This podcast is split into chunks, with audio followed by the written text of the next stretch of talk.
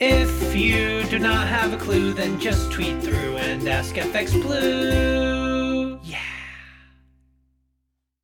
Hello, good morning. It's uh, it's Friday the 10th. Got a fly in my eye. Uh, I'm FX Blue, and this is the market brief.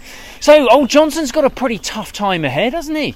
Not only does he need to repair the damage from Brexit and the pandemic, he also needs to repair his personal reputation.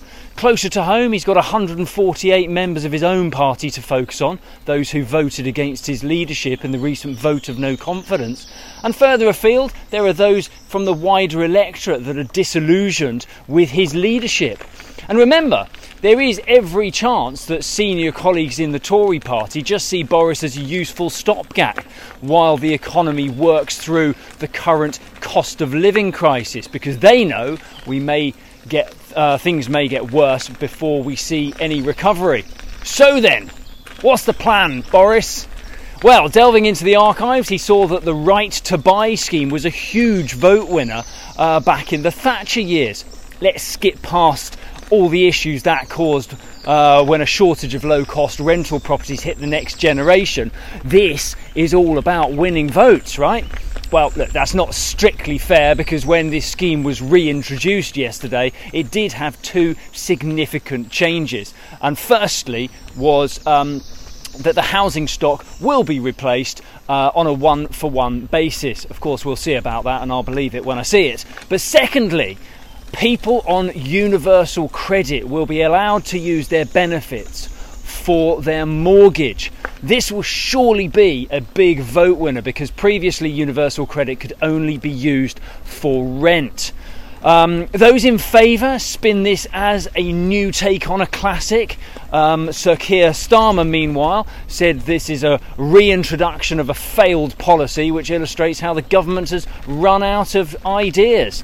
But that's politics for you. Um, in the market, sterling remains within uh, the recent range. We open around 125 against the dollar and around 117.60 against the euro. Now, you know how the US loves a conspiracy, uh, conspiracy theory. Um, well, here's one for you.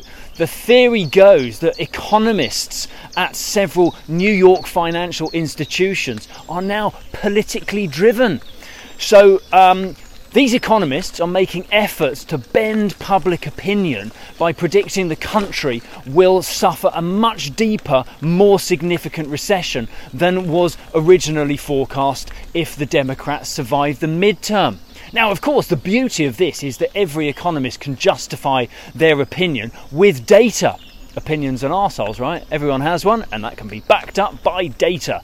Um, but if this were to help tip the wider opinion to fear a deeper, longer recession, then the Illuminati, the Masons, or the Rothschilds win.